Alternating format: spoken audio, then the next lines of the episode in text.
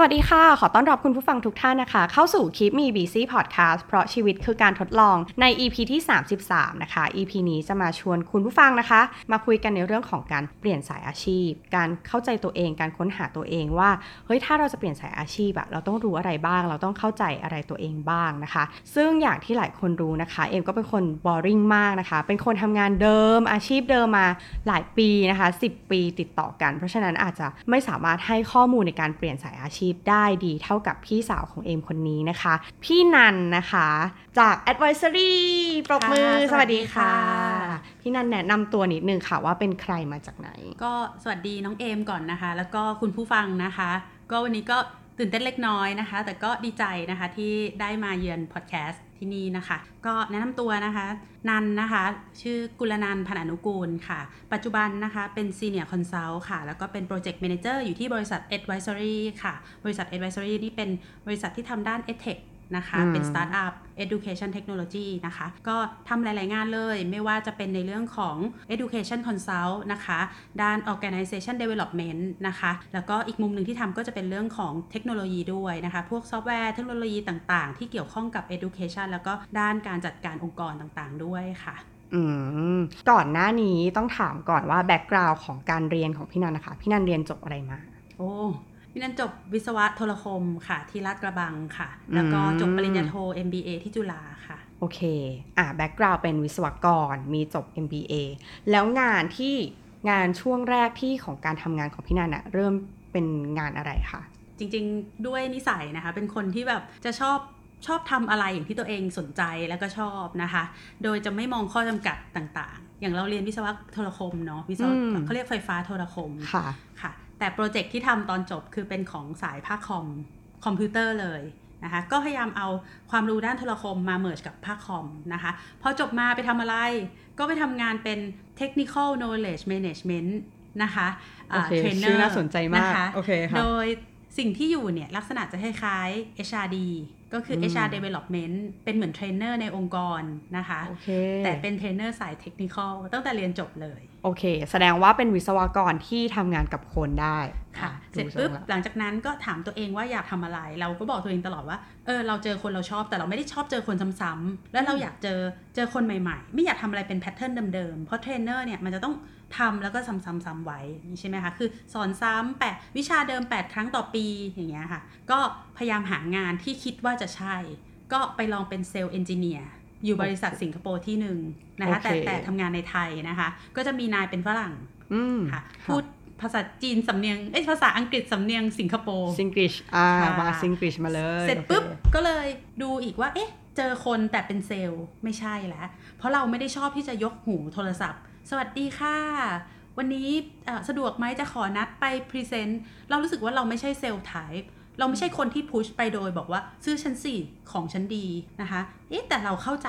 สิ่งที่เรามี เราอยากนำเสนอให้คนเขารู้ว่าสิ่งที่เรามีมันมีมันมีค่ายังไง มีคุณค่ายังไง ก็เลยไปเจออีกงานหนึ่งที่น่าสนใจคืองานด้าน Project Management โอเคงานด้านสาย business อันนี้ค่ะก็ได้กระโดดเข้าไปนะคะ ตอนนั้นคุณธนาเทียนอัจฉริยะ เป็นคนสัมภาษณ์เองเลย ก็ได้กระโดดเข้าไปทำงานในสาย project management ที่ d t แทอืมเริ่มก้าวสู่สาย business ตรงนี้ก็จะมีสตอรี่นะคะว่า เอ๊ะ เราทำยังไงเราถึงเตรียมตัวเราให้เขารับเราได้ แล้วเตรียมตัวเราให้พร้อม เพราะตอนนั้นยังไม่ได้ไปเรียนปริญญาโทอืมแล้วหลังจากนั้นก็พอทำจนเสร็จก็ถึงเป็นเขาเรียกภาระหน้าที่ของลูกสาวนะคะ ตอนนั้นก็กระโดดมาอีกทีมาเข้างานในบริษัทปูนซีเมนต์ไทย โดยที่ทำอะไรก็ได้แล้วแหละ เพราะต้องเข้ามาเพราะว่าที่บ้านอยากให้มา ด้วยที่ผู้ใหญ่ก็มองเรื่องความมั่นคงเหมือนที่ผู้ใหญ่สมัยก่อนเขามองเนาะความมั่นคงเงินเดือนสวัสดิการ ลงตำแหน่งไหนได้ลงหมด เราค่อยมาดูว่าสิ่งที่เราต้องทำกับสิ่งที่เรามี เราจะสร้าง value ในงานนั้นได้ยังไง แล้วไปไปมาสุดท้ายก็กระโดดมาอยู่ตรงนี้ค่ะ ด้วยสายงานที่ตัวเองวันนี้เป็นคนเลือกเองนะคะโอเค แล้วที่นี้ค่ะเมื่อกี้พี่นันพูดหลายอย่าง ดูเหมือนว่าพี่นันอะมีความเข้าใจในความต้องการของตัวเอง ค่อนข้างชัดเจน ทีนี้อยากกลับไปถามว่า คุณค่า ที่พี่นันคิดว่าอันเนี้ยเป็นคุณค่าในงานที่พี่นันแบบเอองานควรจะให้คุณค่าอันนี้หรือว่าพี่นันให้คุณค่ากับงาน อันเนี้ยคืออะไรคะอยากย้อนไปก่อนว่าจริง ๆ แล้วเนี่ยมันมันไม่ง่ายนะคือถ้าถามเราจะได้ยินคำถามว่าเราชอบอะไรอืมเราอยากทำอะไร สมมตินั่งคุยกับเพื่อน หรือนั่งคุยกับน้องคนหนึ่งที่เข้ามาปรึกษาเราว่าแบบ วันนี้เขาเรียนจบเขาอยากเป็นอะไรดี หรือเขาทำงานไปแล้วเขาไม่มีความสุขเขาอยากเปลี่ยนงานพ ออเราถามเสร็จคุณอยากเป็นอะไร บางทีคำตอบมันไม่ชัด คือบางทีคนเรามันไม่รู้หรอกว่าข้างหน้าที่จะไปเจอ งานที่เรากำลังจะย้ายไปเนี่ยมันมันไปแล้วมันจะเจออะไร บางทีปัจจัยที่เราเลือกมีไม่กี่อย่างหนึ่งเลยลักษณะงานสองเงินเดือนค่ะเงินเดือนตอบไหมอู่เยอะขึ้นไปอวดเพื่อนได้ หรือว่าอืมเออทำให้ที่บ้านเราไม่ลำบากได้เงินเดือนโอเคเราไป 3. สถานที่ตั้งการเดินทางไม่ลำบาก ลักษณะการทำงานต่างๆ สิ่งนี้เป็นสิ่งปัจจัยเบื้องต้นที่เราเลือกนะคะ แต่ว่าพอเลือกเสร็จบางทีมันมันเจอ loop เดิม เพราะว่ามันก็ยังไปเจอในสิ่งเดิมๆ จนเราจะต้องมาหาตัวเอง ถ้าเกิดคำถามของน้องเอม ของพี่นันจะเริ่มตอบด้วยว่าจริงๆตอนแรก ๆ เลย พี่นันก็จะยังไม่รู้ว่าตัวเองชอบอะไรเป็นอะไร ด้วยที่ว่าสิ่งที่พี่นันเล่าไปเบื้องต้นเนี่ย condition พวกเนี้ยพี่นันอาจจะเป็นคนโชคดีเนาะที่บ้านคุณพ่อคุณแม่ก็มีความพร้อมระดับหนึ่งทำให้เราไม่ได้ต้องลำบากที่จะต้องมีรายได้เยอะ ๆ หรือต้องพยายามต่างๆ สิ่งที่เราทำได้ที่ดีที่สุดคือทำอะไรก็ได้ให้คุณพ่อคุณแม่สบายใจอ่อ่าาตอนเรียนเราอาจจะคะแนนไม่สูงในตอนปริญญาตรีไปเข้าในคณะที่จริง ๆ คุณพ่ออยากให้เข้าจุฬาเนาะคนสมัยก่อนอ่าแต่เราไปเข้าวิศวะให้คุณพ่อได้ แต่เป็นวิศวะที่ลาดกระบัง เราเลยรู้สึกว่าตอนปริญญาโทเราต้องเข้าจุฬาให้เขานะคะอืมเราก็เลือกสาขาที่โอเคเราสนใจ แต่เลือกมหาลัยให้คุณพ่อ ฟังดูจะมีคำว่าของคุณพ่อของที่บ้าน เราอยากทำให้ท่านสบายใจ อยากเห็นรอยยิ้มของท่าน มันเลยทำให้การเลือกของพี่นันในแต่ละครั้งเนี่ยจะมองว่าถ้าเลือกแล้วเราโอเค เราไม่ลำบากแต่คนอื่นสบายใจ สิ่งนั้นจะเป็นสิ่งที่พี่นันจะเลือก แต่ทุกอย่างมันเริ่มวนลูปพอไปเจอเสร็จ เอ๊ะเรามีความสุขกับการทำงาน เราหาจุดที่มีความสุขของเราได้ เราวันนี้เราเหนื่อย แต่เรารู้ว่าเราจะมองอะไรคิดยังไงให้ชีวิตเราไปข้างหน้าต่อได้ ให้เราอยากตื่นมาทำงานได้ แต่มันก็วนวนวนจนวันหนึ่งก็เลยมานั่งถามตัวเองว่าทำไมอยู่ๆวันนี้เราไม่อยากตื่นมาทำงาน อ่าอันนี้น่าสนใจนะคะค่ะอันนี้ก็จะมาที่มาหาเจอจริงๆเนี่ยก็คือหลังจากที่เปลี่ยนงานมาเรื่อยๆนะคะ แต่ละที่เนี่ยที่แรกจะอยู่ 3 ปี ตอนตอนจบปริญญาตรีใหม่ๆเนาะก็จะเป็นเหมือนไซเคิลของเด็กจบใหม่อ่า3ปีนะคะ3ปีแรกที่ที่ 2 ก็ประมาณ 3 ปี เดี๋ยวนับไปนับมาจะรู้แล้วนะคะ ว่าประสบการณ์ทำงานกี่ปี เราจะไม่บอกนะคะ เราจะไม่บอกอ่าอายุและประสบการณ์ทำงานแต่ให้บวกเอาเองอะและที่ก่อนหน้านี้อยู่ประมาณ 8 ปีได้นะคะ ก็ พอหลังจากนั้นเนี่ยเรารู้สึกว่า เอ๊ะ อยู่ๆเราเกิดภาวะไม่อยากตื่นมาทำงานทั้งทงๆที่จริงๆเนี่ยงานเนี่ยมีความชาเลนจ์แล้วน่าสนใจทุกอย่างตลอดเวลาเลย ก็เลยมานั่งถามตัวเองว่าเกิดอะไรขึ้นมีอะไรนะคะ ก็สุดท้ายเนี่ยมาเจอว่าสิ่งที่เราเนี่ยให้ความสำคัญกับการทำงานต่างๆเนี่ยถ้าเกิดในมุมของงานเนี่ย เราชอบที่จะ support คนอืมชอบที่จะเห็นว่างานเนี่ย อย่างเช่นงานเนี่ยเป้าหมายจาก A ไป B งานงานเนี้ยเวลา A ไป B เนี่ย ถ้าเราจะทำยังไงให้งานมันสำเร็จตามเป้าหมาย มันไม่ได้ทำด้วยคนเดียวเนาะมันจะต้องมีทีมงานมีตัวเราถึงแม้ว่าเราจะเป็น leader ของโปรเจกต์นั้น มีทีมงานมีใครหลาย ๆ อย่าง แต่ความสุขของเราอะมันไม่ใช่คำว่าโปรเจกต์สำเร็จ ความสุขของเรามันคือทำยังไงก็ได้ที่เห็นว่าทีมงานเราทุกคนเนี่ยเขามีความสุขที่เห็นโปรเจกต์สำเร็จ ทีมงานของเราได้เติบโตไปด้วยกัน แล้วงานของเราเนี่ยได้สร้าง value ต่างๆ ให้ไม่ว่าจะเป็นสังคมให้บริษัท ให้ตัวของคนทำงานเอง อันนี้คือสิ่งที่เรามีความสุขนะคะ แล้วพี่นันไปเจอได้ยังไงคะว่า เฮ้ยเออเนี่ยแหละเนี่ยแหละคือคุณค่าที่เราเจอแล้วแบบเรารู้สึกว่าเรามีความสุขเวลาที่ทีมเห็นรอยยิ้มอะเมื่อกี้ก่อนก่อนหน้านี้เราคุยกันว่าแบบพี่นันอยากเห็นรอยยิ้มของทีม อยากเห็นทีมมีความสุข แล้วตอนที่โปรเจกต์สำเร็จ พี่นันไปรู้รู้ตัวเองได้ยังไงว่า เออชอบ หรือว่ารู้ตัวว่า ออเนี่ยแหละคือสิ่งที่เราให้คุณค่ากับงาน จริงๆ ถ้าเป็นเรื่องงานเนี่ยจะถามตัวเองอยู่เสมอๆอยู่แล้ว ว่าว่าเราทำไมเราถึงยังทำงานนั้นอยู่นะคะ ถ้าในส่วนของเรื่องงานเนี่ยก็จะเป็นคำว่าคอยถามตัวเอง คอยสังเกตตัวเอง คอยดูว่าจริงๆเราอะมีแรงและมีความสุขที่จุดไหน อะไรที่เวลาเราคิดแล้วเรารู้สึกว่ามันไม่มีความสุขมันเหนื่อยทำงานแล้วมันเหนื่อย มันเหนื่อยเพราะอะไรอืมมันเหนื่อยเพราะว่าทำเจอปัญหา เจอคนพูดไม่ดี เจอลูกค้าเรื่องมากหลาย ๆ เรื่องเนาะคอมมอนปัญหาอ่าเนาะคใช่อมมอนค่ะปัญหาคนงานต่างๆใช่ลูกค้าอะไรอย่างแต่เงี้ยแต่ทำไมเราถึงมีความสุขได้ หรือเรายังมีแรงอยากจะทำต่อ พอหันไปมองรอบตัว เราเห็นน้องเราพยายามที่จะทำงานให้สำเร็จนะคะ เราเห็นทีมงานหน้างานที่เขาเหนื่อย แต่พอเราช่วยแนะนำเขาไปต่อได้ เราเห็นหัวหน้าที่ภูมิใจเวลาที่เห็นลูกค้าพูดถึงหรือชื่นชม อันเนี้ยคือสิ่งที่ทำให้เรารู้ว่า คือแรง ดังนั้นอะมันคือการที่เราย้ายใจอะค่ะถ้าเราเอาใจไปอยู่กับจุดที่มันทำให้เราแย่ให้เราซัฟเฟอร์ จริง ๆ มันจะไม่ไม่ได้รู้สึกดีอะไรกับการทำงาน แต่ถ้าเราสามารถย้ายใจได้ว่าสิ่งนั้นคือสิ่งที่เป็น challenge แต่ใจเราอะแรงเราใจเรามันอยู่ณจุดนี้ เราก็แค่เอาใจเรากับแรงเราไปอยู่จุดนี้ อันนี้คือการค้นหาในส่วนของงานเนาะแต่ถ้าเกิดในมุมของอีกมุมหนึ่งคือการค้นหาในตัวของสิ่งที่เป็นคุณค่าของตัวเองอะอันนี้จะมาเจอตอนหลังอ่าทำให้เป็นจุดเปลี่ยนที่ย้ายงาน โอเค ก่อนที่จะไปตรงนั้นเนี่ย เอมเห็นว่าพี่นันอะเป็นคนที่เหมือนเข้าใจตัวเองอย่างดีเลยเนาะ เข้าใจตัวเองแล้วก็เหมือนค้นหาจุดยืนนะคะ ซึ่งหลาย ๆ EP ของคิมมีบีซี่เรามีคุยกันว่า เอ้ย เราจะเข้าใจตัวเองได้ยังไง ค้นหาความชอบความถนัดได้ยังไง ซึ่งตรงเนี้ยเอ็มคิดว่าพี่นันมีการคิด แล้วก็มีการคุยกับตัวเองมา ซึ่งอันนี้ก็จะลิงก์กับ สิ่งที่พี่นันเจอว่าอะค่ะมันมีเครื่องมืออะไรหรือว่าพี่นันใช้วิธีการยังไงที่ทำให้แบบเออค้นหาตัวเองแล้วเข้าใจตัวเองอะให้มันลึกขึ้นค่ะพี่นันก็มีโอกาสนะคะ คือแรกๆเนี่ยก็เอาตรงๆก็คือเราก็ใช้ชีวิตอย่างนี้ มีปัญหาเหนื่อย ก็ไปขอกำลังใจจากน้องๆ คนรอบตัวเนาะหาอะไรทานอร่อยอร่อยๆอ่าชาบูเติมพลังถูกต้องนะคะต้องมีค่ะบิงบิงซูต่อชีวิตโอ้ยนะคะใช่เลยเป็นอย่างโอนี้เคนะคะค่ะแต่ว่าพอมีวันหนึ่งเราเนี่ยได้มีโอกาส เปลี่ยนสังคมเหมือนไปเจอสังคมใหม่เนาะเราได้กระโดดอีกทีหนึ่งหลังจากที่เราใช้เวลาเป็นตั้ง 10 ปี 10 กว่าปี กลับเข้ามาอยู่ในโลกธุรกิจ ตื่นเช้ามาทำงานวุ่นวาย แล้วงานก็เติบโตนะคะ ด้วยบริษัทที่ไปอยู่ในที่ก่อนหน้านี้นะคะทีนี้อยู่ๆเราได้มีโอกาสไปทำงานข้างนอกไปทำค่ายอาสาไปทำโครงการอาสาเกี่ยวกับการศึกษา ได้ไปเจอคนที่กว้างขึ้นโอเคนะคะไปเจอคนที่เยอะขึ้น ได้มีโอกาสไปเจองานงานหนึ่งนะคะ ก็คือเป็นงานที่ได้ไปเจออาจารย์อิทธิพัฒน์อันนี้คืออาจารย์อิทธิพัฒน์เนี่ยเขาสอนเรื่องเกี่ยวกับโคชชิ่งโอเคนะคะ คือตอนนั้นนันไปทำงานอาสาอยู่ที่ชุมชนคลองเตย ไปช่วยอาจารย์ในการสอนเด็กๆนะคะ ก็คือจริงๆไม่ได้ช่วยอะไรเรานันไปช่วยถ่ายรูป เพราะความสุขของนันคือเวลาพักผ่อน ถ้านันถ่ายรูปเนี่ยมันได้มองเห็นหน้าคนหน้ารอยยิ้มคนความสุขคน action คนผ่านเลนส์เป็นสิ่งที่เราเออได้ผ่อนคลาย ก็เลยโอเค เพื่อนชวนบอกว่า ไปไปช่วยถ่ายรูปไหมก็เลยไปนะคะ ก็ได้ไปมีโอกาสเจออาจารย์อิทธิพัฒน์อันนี้จะเล่าถึงว่าอาจารย์อิทธิพัฒน์เนี่ยเขาสอนเรื่องตัว coaching ก็เลยได้มีโอกาสไปเรียนคำว่า coaching เนี่ยบางคนฟังดูหูมันดีจังเลย สอนให้เราไปเป็นโค้ช พอไปเรียนเนี่ยนันรู้ว่ามันไม่ง่ายใช่การจะไปเป็นโค้ชคนอื่น ไปชี้ทางให้คนอื่นเนี่ย มันต้องเก็บทั้งประสบการณ์ทั้งชั่วโมง ทั้งเทคนิค ทั้งวิธีการพูดการถาม แต่สิ่งหนึ่งก่อนเราจะไปทำให้คนอื่น สิ่งที่อาจารย์พัฒน์สอนคือเราสามารถที่จะ self coach ตัวเองได้เฮ้ย self coach ใช่ ก็คือมาถามตัวเองคอย reflect ตัวเอง อันเนี้ยพูดในเชิงภาษาของทางเทคนิคที่แบบเรียกว่า self coach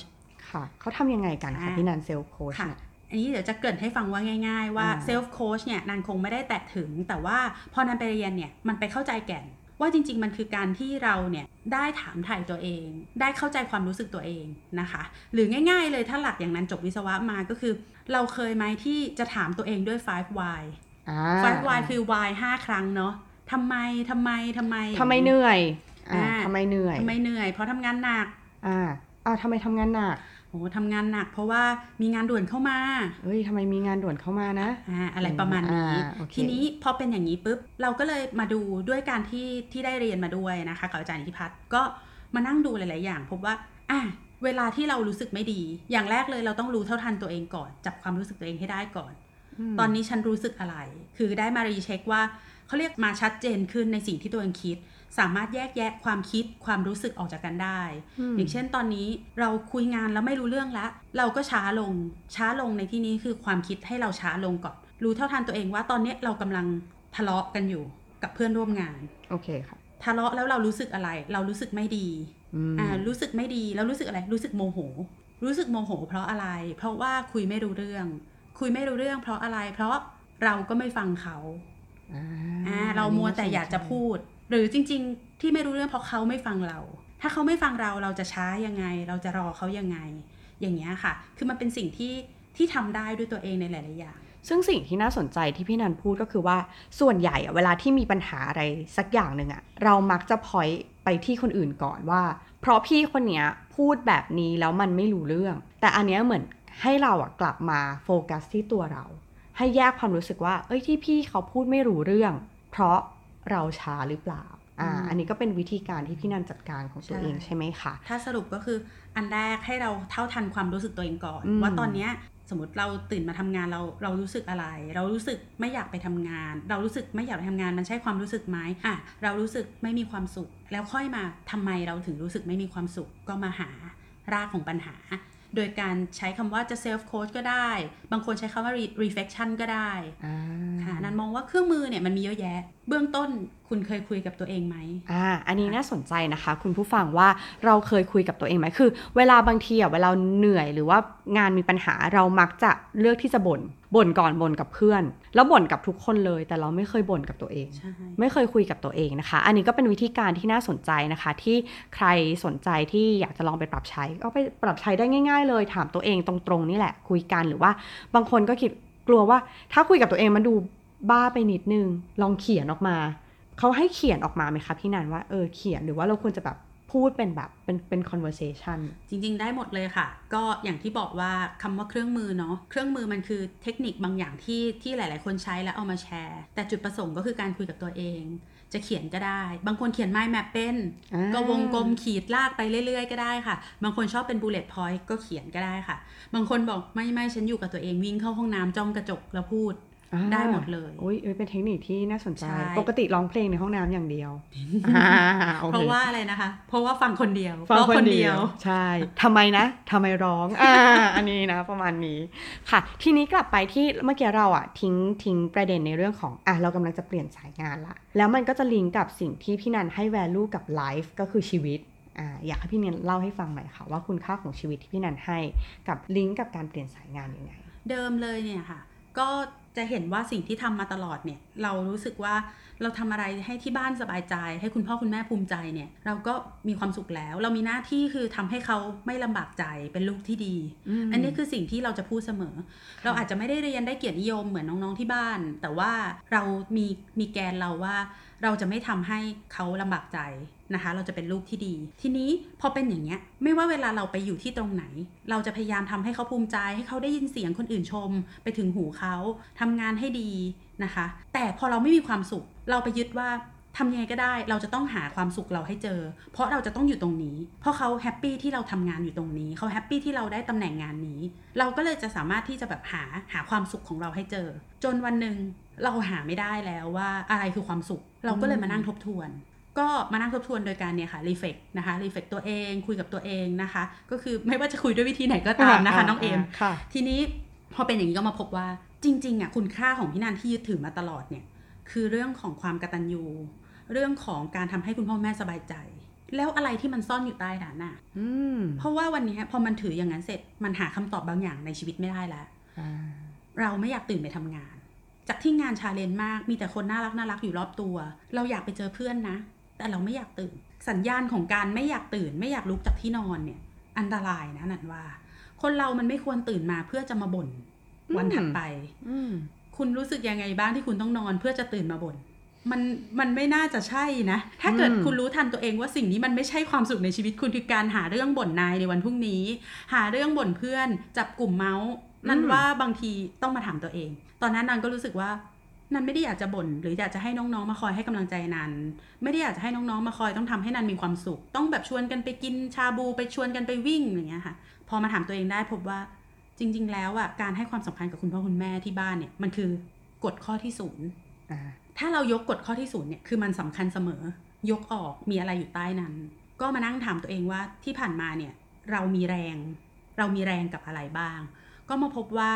จริง ๆ คุณค่าของนันอะ มันมีอยู่ 3 อย่าง สมมติถ้าเราแค่ 3 อย่างเนาะจริงคนเรามีคงเยอะแยะ อย่างแรกเลยเนี่ยนันจะมีความสุข แล้วก็รู้สึกมีพลัง ถ้านันสามารถจะสร้างคุณค่าหรือคอนทิบิวอะไรก็ตาม ให้กับสังคมและคนรอบตัวได้คอนทิบิวอาจจะไม่ใช่เชิงแบบ NGO เชิงนั่นนะคะ แต่ความหมายคือเราสามารถสร้างคุณค่า สร้างแวลูทำสิ่งที่เป็นปกติให้มันพิเศษขึ้น ไม่ว่าจะเป็นการลดเวลาทำงาน การสร้างให้คนเห็นคุณค่าตัวเอง การทำนู่นนี่ อันนี้คือข้อที่ 1 ข้อที่2เนี่ยนันมองในเรื่องของการให้เวลาคนรอบตัวนะคะ ไม่ว่าจะเป็นการให้เวลากับคนที่อยู่รอบๆเรา ที่เขาให้ความสำคัญกับเรา แต่เราอะกลับคิดว่า เออ เรางานยุ่ง เราก็เลยไม่เคยเห็นพวกเขา แต่วันนี้นันให้คุณค่ากับสิ่งนี้นะคะ คือนันให้ความสำคัญกับเรื่องเวลาที่จะให้คนรอบตัวนะคะ และอันสุดท้ายเนี่ยนันให้คุณค่าของการเรียนรู้ แปลว่าถ้างานงานนั้นหรือแอเรียนั้นที่นันจะไปอยู่เนี่ยมีสิ่งที่นันไม่รู้ มีสิ่งที่นันได้ ได้ลองใหม่ ๆ ได้หาไม่ไม่ได้อยู่ในคอมฟอร์ทโซนได้อยู่ในจุดที่ที่เราต้องพยายาม สิ่งนี้จะเป็นสิ่งที่มีพลัง ก็เลยหาเจอว่าถ้าเรายกคำว่าความกตัญญูไว้เป็นกฎข้อที่ศูนย์เราเจอข้อที่1 2 3ของเราอืมเราเลยมาทบทวนว่างั้นวันเนี้ยด้วยหนึ่งสองสามอะอะไรคือจุดที่เราน่าจะอยู่แล้วมีความสุขค่ะ ประมาณนี้แล้วก็ตอบโจทย์ในตรงนี้ด้วย โอเค ซึ่งอันนี้น่าสนใจมาก ๆ เลยนะคะ ทุกคนตอนนี้หลายอย่างเนี่ยเราอาจจะเหมือนมี condition อะไรบางอย่างที่ทำให้เราอะไม่สามารถที่จะไปเจอ ความสุขในการทำงานจริง ๆ ได้ อันเนี้ยก็เลยอาจจะต้องลองแยกชิ้นออกมานะคะว่าอะอย่างของพี่นันก็จะเป็นชิ้นของความกตัญญูเนาะทำให้คุณพ่อคุณแม่สบายใจ แต่ว่าพอเราพยายามวน loop แล้ว เอ็มเชื่อว่าหลาย ๆ คนหรือว่าคุณผู้ฟังของคลิปมีบีซี่อะค่ะ คงพยายามหาหลายพื้นที่แล้วแหละว่าเฮ้ยพื้นที่เนี้ยงานไม่โอเคไปออกกำลังกายกินข้าวกับเพื่อน เอ็มว่าคิดว่าเป็นพื้นพื้นที่ที่ประมาณนี้ แต่ว่ามันคล้าย ๆ กับเรากินไทลินอลอะ จริง ๆ เราอยู่ในห้องฉุกเฉินแล้วอะแต่เรายัง still กินไทลินอลอยู่ ซึ่งมันไม่พอ มันอาจจะต้องแบบ เฮ้ย เริ่มลองแกะผ้าตัวเองแบบผ้าพันแผลตัวเองออกมาดูซิว่า เฮ้ย แผลที่เกิดขึ้นหรือสิ่งที่ทำให้เราไม่สบายกายไม่สบายใจ มันเกิดจากปัจจัยอะไรบ้างนะคะ อันนี้น่าสนใจมากนะคะ แล้วทีนี้เมื่อกี้พี่นันมีพูดถึงเรื่องงานอาสา เอ็มรู้สึกว่างานอาสามันตรงกับข้อแรกที่พี่นันให้คุณค่า ก็คือการที่อยากจะ support ให้คนอื่นอะ เขามีความสุข อันเนี้ยที่พี่นันไปทดลองอะ มันมีโอกาสยังไงให้ได้ลองทดลองเข้าไปทำอะค่ะ ตอนอยู่ที่ก่อนหน้านี้นะคะตอนอยู่ที่ปูนซีเมนต์ไทยก็มีโอกาสได้ลองแบบคือเรารู้สึกว่าเราทำงานยุ่งจนแบบยุ่งมากแล้ว อยู่ๆมีโอกาสได้สมัครเข้าทำงานโครงการอาสานะคะ ชื่อ Saturday School หรือเอ่อโรงเรียนวันเสาร์นะคะ เป็นโครงการที่เราใช้เวลาเช้าวันเสาร์ไปสอนหนังสือเด็กอืมๆในโรงเรียนขยายโอกาสทั่วกรุงเทพนะคะค่ะ ตรงนี้พอไปลองเสร็จแล้วเนี่ย ก็เออแปลกใหม่ได้เรียนรู้นะคะ ก็แต่ว่าสิ่งที่ไปเจอคือเราไม่ได้ชอบสอนหนังสือขนาดนั้น อ่า อันนี้พี่นันเป็นจุดที่เข้าใจตัวเองว่าไม่ชอบ คือทำมันต้องไปสอนตั้ง8สัปดาห์นะคะ แต่ว่าเราอะเอ๊ะทำไมเรายังไป เพราะเรามีความรับผิดชอบ โอเคอ่าเราเจอแกนหนึ่งของเรา นั่นจะใช้คำว่าแกนบ่อยเนาะ คือแกนมันเหมือนกับสิ่งที่เรายึดถือ ให้เวลาเราทำงานหรือทำใช้ชีวิตต่างๆ แล้วเรารู้สึกว่า เราเราเป๋เรามีความคิดที่ที่สายหรือไม่ชัดเจน เราจะกลับมาว่าวันนี้เราทำมันเพราะเรามีแกนอะไร อย่างเช่นเราเหนื่อยแต่เรามีเรื่องความรับผิดชอบ เราจะถือความรับผิดชอบไว้ทำให้เสร็จแล้วไปพักอะอันนี้คือเราไปทำด้วยความรับผิดชอบ แต่เราไม่สนุก แต่เรามาดูว่าทำไมเรายังไปอ๋อเราจะมีความสุขทุกครั้งที่เราได้ออกไอเดียวางแผนการสอนอืมแต่ให้เพื่อนสอนได้ไหม เราขอไม่สอนได้ไหม เราชอบที่จะมองอยู่รอบๆ เห็นสถานการณ์ว่าวันเนี้ยนักนักเรียนเขาสนุกยังไง หรือเขาไม่สนุกแล้วมาปรับเปลี่ยนแผนยังไง วันเนี้ยช่วยเพื่อนตรงไหนให้มันดีขึ้นได้บ้าง เรามาพบว่าถึงแม้ว่าจะเป็นค่ายอาสาเกี่ยวกับการศึกษา แต่สิ่งที่เราทำอะการศึกษาไม่ได้เท่ากับการสอนอืมันทำในมุมอื่นได้นะคะ ก็เลยมาเจอว่า เออ เราเนี่ย เห็นว่าเราสามารถใช้ความสามารถเราในการสร้างคุณค่าในพื้นที่แห่งนี้ได้ โดยได้ทำในแกนที่เรียกว่าก็คือเราชอบที่จะ support คนอื่นค่ะ ให้เขาบรรลุตามเป้าหมายประมาณนี้ค่ะอันนี้น่าสนใจมาก คือเอมอะเคยอ่านหนังสือนะคะ ชื่อ Designing Your Life เขาบอกว่าเวลาที่เหมือนเราอยากจะค้นหาอะไรตัวเองสักอย่างหนึ่งอะ มันไม่ใช่การที่เดินออกไป แล้วก็ลาออก แล้วก็ออกไปทำเลย แต่ของพี่นันอะ เป็นตัวอย่างที่ดีของการที่แบบ อะ ฉันอยากลองทำอะไรใหม่ ๆ เพื่อที่จะลองทดลองใช้ชีวิตดูสิว่า เอ้ย อันเนี้ยเราชอบหรือเปล่า มันมันก็คือการทดลอง ค่อยๆ ทดลองตัวเองไปความชอบของตัวเองว่า เอ้ย ฉันจะทำสิ่งนี้ได้หรือเปล่า ซึ่งใครที่กำลังรู้สึกว่า เอ้ย เบื่อกับงานที่ตัวเองทำอะ มันก็เป็นโอกาสดีที่คุณจะลองทำอะไรที่แปลกใหม่ อาจจะไม่ต้องเป็นงานอาสาก็ได้ อาจจะเป็นงานอย่างอื่นที่หนึ่งคือเราอาจจะได้เจอสังคมใหม่เพื่อนใหม่ แล้วมันคือการสร้าง network ใหม่ๆ แล้วจากนั้นอะ ถ้าคุณคิดว่ามันโอเคอะ คุณก็เปลี่ยนสายงาน อาจจะไม่ใช่งานสอนอะพี่นันชัดเจนว่า ไปทดลองแล้วแหละ เราไม่ชอบงานสอน แต่กลายเป็นงานที่ดีไซน์ออกแบบห้องเรียนให้มันสนุก ให้มันได้นักเรียนได้เห็นรอยยิ้ม คุณครูมีรอยยิ้ม อันเนี้ยเอ็มคิดว่ามันเป็นสิ่งที่น่าสนใจนะคะ ในหนังสือของ Designing Your Life ก็บอกเหมือนกันว่ามีหลายคนที่แบบ ฉันชอบร้านกาแฟ ฉันก็เลยลาออก เอาเงินทุนทั้งหมด ไปเปิดร้านกาแฟ แต่เมื่อทำจริงมันคือเฮ้ยมันไม่มีความสุขมันเหนื่อยเกินไป แล้วถึงเวลาก็คือกลับมาถามตัวเองจริง ๆ แค่ชอบบรรยากาศร้านกาแฟเฉยๆ ซึ่งอันนั้นมันเป็นการลงทุนที่มันใหญ่มากเกินไปแล้วนะคะ ระหว่างนี้ตอนที่เรากำลังจะเปลี่ยนสายอาชีพมันอาจจะเริ่มเล็ก ๆ แบบพี่นันคือ ยังทำงานประจำอยู่ แล้วก็ไปลองหาค่ายอาสาทำหรือว่าตอนเนี้ยค่ะเขาจะมีเขาเรียกว่า gig GIG economy ซึ่งเป็นอ่าเทรนด์ใหม่ของการทำงาค่ะนเป็นยังไงคะพี่นัน ก็เด็กๆเขาก็จะเขาเรียกว่าอะไรคะ รับงานเป็นจ็อบจ็อบนะคะ เช่น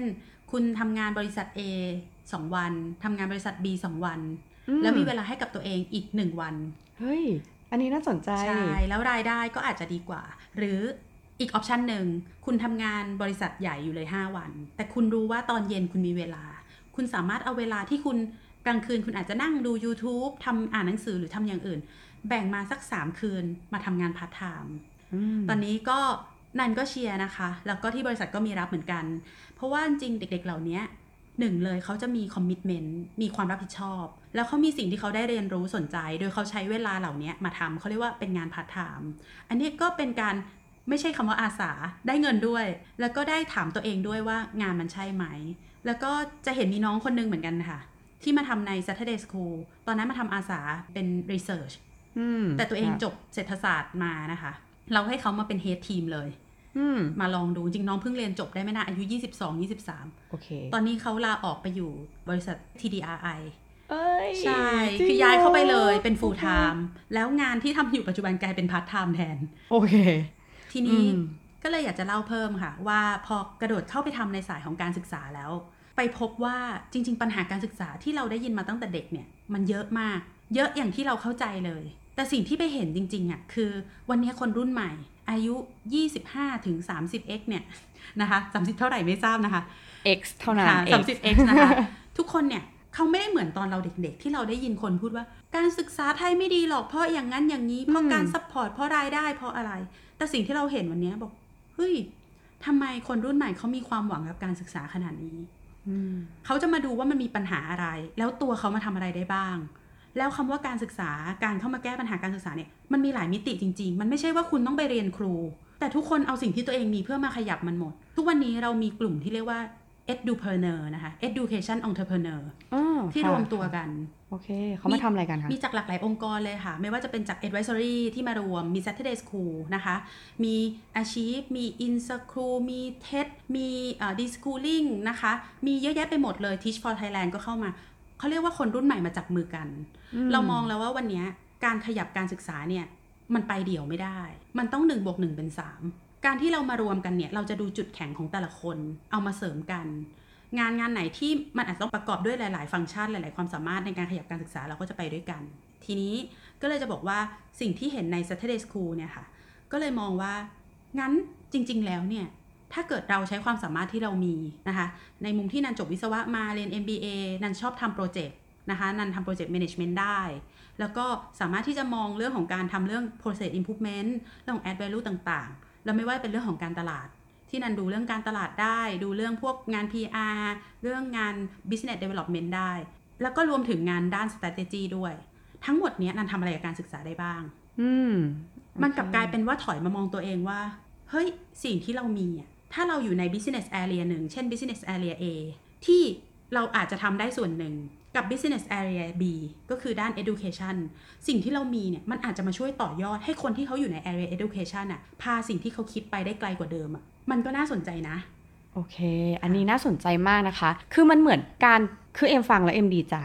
ในเรื่องการศึกษาเนี่ย หลายคนเนี่ยก็บ่นไว้นู่นนี่นั่น การศึกษาไทยนู่นนี่นั่นอะไรเงี้ยนะคะ แต่เหมือนมีกลุ่มคนคนหนึ่งที่ เขาเปลี่ยนพลังบ่นอะมาลองคลุกกับปัญหาดูสิว่า เฮ้ยปัญหามันเกิดจากอะไร แล้วเอาสิ่งที่เราอะเก่งเราถนัดอะมาทำมาลองดูสิว่าเราช่วยอะไรได้บ้าง เราอาจจะไม่ได้ช่วยกันสอนอะคนมีเงินช่วยเงิน คนที่เขาเก่งเรื่องเทคโนโลยีก็มาช่วยเทคโนโลยี คนที่เขาเก่งในเรื่องการพัฒนาคุณครู เขาก็มาพัฒนาคุณครู ซึ่งมันทำให้เกิดอีโคซิสเต็มที่แบบ เฮ้ย มันดีมากสำหรับการศึกษาไทย กลับมาที่เรื่องงานก็เหมือนกันนะคะ ถ้าเราโมวแต่บน่น บ่นว่างานเราไม่ดีอย่างโน้นอย่างนี้ แต่เราไม่เคยเข้าใจเลยว่าที่เราบ่นอะบ่นเพราะอะไร มันไม่เกิดอะไรขึ้นนะคะ มันก็เป็นแค่พลังบ่นที่คุณบ่นทุกวัน แล้วมันเหมือนตอกย้ำว่าคุณมีปัญหาเนี่ยแล้วก็วนลูปไปอย่างไม่รู้จบ อีกมุมหนึ่งนะคะ อย่างที่พี่นันเล่าให้เราฟังก็คือว่าอะงั้นเอาเปลี่ยนพลังบ่นของคุณมาลองเข้าใจตัวเอง เข้าใจตัวเองเสร็จปุ๊บไปทดลอง ไปทดลองดูสิว่าอะมันใช่ไหม บางอันใช่บางอันไม่ใช่นะคะ จากนั้นเราก็ go for สิ่งที่เราใช่ แล้วมันก็จะกลายเป็นมี network โดยที่ไม่ได้ตั้งใจ เฮ้ย น่าสนใจมากถ้าเอ็มพูดก็เอาคำคมๆนะคะ เปลี่ยนพลังบ่นเป็นพลังบวก นี่ เฮ้ย คมมากขอคัสเตอร์ที โอเค น่ารักมากเลยนะคะ ก็เดี๋ยวช่วงท้ายละ เอ็มก็คิดว่า EP เนี้ยเนี่ย เป็นประโยชน์มากสำหรับคนที่แบบอยากจะเปลี่ยนสายงานนะคะ EP นี้อาจจะเหมาะกับน้องๆที่กำลังค้นหาตัวตนอยู่แหละ เรียนจบนะคะ ช่วงนี้อาจจะหางานยากหน่อย เป็นโอกาสดีที่น้องจะไปทดลองนะ ถ้าแบบเออไม่ได้มีปัญหาในเรื่องของเงินนะคะ ก็ไปทดลองดูสิว่าตรงไหนที่มันสามารถที่จะทดลองได้ เป็นโอกาสดีเลยนะ ที่จะไปทดลองอย่าง advisory ก็รับลองพัดไทม์ใช่ไหมคะ จริง ๆ มีคนมาถามนันเหมือนกันค่ะ เพราะว่าอย่างพอเราไปทำสตาร์ทอัพเนาะ หนึ่งคนมันต้องทำหลายฟังก์ชัน อย่างบางคนอย่างเงี้ยค่ะ จบวิศวะมาก็จริงนะคะกับต้องมาดูโอเปอเรชันทั้งหมดนะคะ หรือว่ามาดูงานเทคโนโลยีทั้งหมดที่อาจจะเรียนไฟฟ้ามาแต่มาดูงานเทคโนโลยี หรือบางคนเนี่ยจบบัญชีจบไฟแนนซ์แต่กับต้องมาทำด้านงานการตลาดงานขาย เขาเรียกว่ามันคือหลายฟังก์ชัน มีคำถามมาถามว่า แล้วถ้าเวลาอยากเปลี่ยนสายงานเนี่ยเห มือนที่พี่นันเปลี่ยนจากวิศวะไปเป็นไปอยากไปเข้าสาย business หรือการตลาดค่ะ มันเริ่มยังไง อันนี้ย้อนกลับไปตั้งแต่แรก สมัยก่อนนั้นอาจจะยังไม่รู้จากการที่ต้องมาสะท้อนตัวเอง reflect ตัวเองมี area ให้ทดลองง่าย ๆ เลยค่ะนันนั่งอ่านหนังสืออืมสมัยก่อนมันไม่ได้มีพวกบล็อกเยอะเนาะอ่าใช่ทีนี้ถ้ากลับมายุคนี้นันแนะนำว่าอย่างเช่นถ้าน้องบางคนอยู่วิศวะ อยากลองจับงานการตลาดคำถาม คุณเคยอ่านพวกบล็อก พวก web page ต่างๆ เยอะขนาดไหน ลองอ่านบทความดู ลองอ่านหลาย ๆ อย่างดู เขาเรียกว่าเติมคลัง เติมคลังความรู้ตัวเองให้เยอะ แล้วลองดูว่าสิ่งที่เราอ่านเราชอบเราเอ๊ะ เราสนใจเราอยากจะค้นหามันต่อไปไหม คุณเติมไว้ให้เยอะ เกิดคุณอยากจะถ่ายรูปถ่ายรูปนะคะ คุณไม่ต้องไปเสียเงินแพง ๆ คุณลองเข้าไปดูว่าคุณสนใจอะไรกับมัน สนใจมุมไหน ทุกวันนี้โลกอินเทอร์เน็ตโลกโซเชียลโลกพวกเราเนี่ยมันมี area ให้คุณเรียนรู้เติมสิ่งเหล่านี้เยอะแยะมากมายนะคะ นันมองว่าใช้เวลา ใช้เวลาที่เรารู้สึกว่ามันไม่มีความสุขเลย มันหาตัวเองไม่เจอ บางทียังไม่ต้องมาทำอะไรให้ยาก ไม่ต้องมานั่งเซลฟ์โค้ดไม่ต้องมารีเฟกอ่านไปเรื่อยๆ หาสิ่งที่ตัวเองชอบที่มีความสุข เคยมีคนบอกนั้นว่า เวลาเราดูแลน้องคนหนึ่งหรือเราตั้งจริงๆเขาบอกว่าเวลาเราตั้งเป้าหมายให้ตัวเองนะคะ แต่นั้นก็เอากลับไปปรับใช้ในการดูแลน้องนะคะ ดูแลน้องในทีมหรือว่าดูแลคนรอบตัว เขาบอกว่าบางทีเนี่ยเราตั้งเป้าหมายที่สูงเกินไป เราอยากจะหาให้เจอว่าเราชอบอะไร เราอยากจะหาให้เจอว่าเราจะเป็นอะไร หรือเราตั้งเป้าหมายในชีวิตไว้ไกล ให้ลองซอยเป้าหมายนั้นเล็กลงนะคะ เช่น วันนี้เรายังหาไม่เจอว่าเราอยากเป็นอะไร แต่วันนี้เรามีความสุขกับการจัดดอกไม้อืมเราก็จัดดอกไม้ ตื่นเช้ามาหาไม่เจออีกแล้วว่าเราจะย้ายงานไปไหนดี ไม่อยากตื่นไปทำงานเลย แต่เรามีความสุขกับการออกไปวิ่ง งั้นเราก็ไปวิ่ง แล้วค่อยๆคคิดใช้เวลากับมัน นันเชื่อว่าวันเนี้ย ถ้าเกิดใจเรายังเข้มแข็งนะคะ เราใช้เวลากับมัน แล้วนันก็เชื่อว่าทุกๆ คนจะหามันเจอสักวัน โหดีมากเลยนะคะ ทุกคนคือเอ็มคิดว่าคือมันไม่ใช่สูตรสำเร็จเนาะของพี่นันก็เป็นแบบหนึ่งของแต่ละคนก็มีสไตล์แล้วก็รูปแบบที่ไม่เหมือนกันนะคะ วิธีการง่าย ๆ ก็เหมือนกึ่งกึ่งๆทดลองว่าอย่างที่พี่นันบอก ตอนนี้นะคะโชคดีมากที่แบบ material ต่างๆเนี่ยในอินเทอร์เน็ตมีเยอะมากให้น้องๆนะคะ หรือว่าคุณผู้ฟังของคิมีบีซีเนี่ยได้ไปฟังไม่ว่าจะเป็นพอดแคสต์นะคะ เป็นแบบ YouTube อ่านหนังสืออะไรต่างๆ อันเนี้ยก็ช่วยได้ในการทดลองการใช้ชีวิตของตัวเองดูก่อน ว่าเอ้ยจริง ๆ เราชอบไหมเพราะอ่านแล้วเฮ้ยหลับมันอาจจะไม่ใช่หรือเปล่านะคะ แล้วก็ขยับไปว่าไปหา community สิว่าแล้วคนที่เขาทำ business คนที่เขาทำ marketing อะ เขาทำกันยังไง แล้วเราก็เอาตัวไปอยู่ตรงนั้น เราจะได้รู้จริง ๆ ว่าเฮ้ยเราชอบหรือเปล่านะคะ ก่อนที่จะกระโดดไปแล้วแบบหนูเรียนวิศวะแต่หนูจะเปลี่ยนสายงานนะคะ อันนั้นมันอาจจะเสี่ยงเกินไปในยุคนี้นะคะ อาจจะเริ่มเล็กๆก่อนอย่างที่พี่นันบอกนะคะ วันนี้ต้องขอบคุณพี่นันมากๆเลยนะคะ ที่มาเป็นเกสของเราในวันนี้ แล้วก็หวังว่า EP นี้จะเป็นประโยชน์กับคุณผู้ฟังของคิมีบีซีนะคะ ก็พบกันใหม่ EP หน้าวันนี้สวัสดีค่ะขอบคุณค่ะ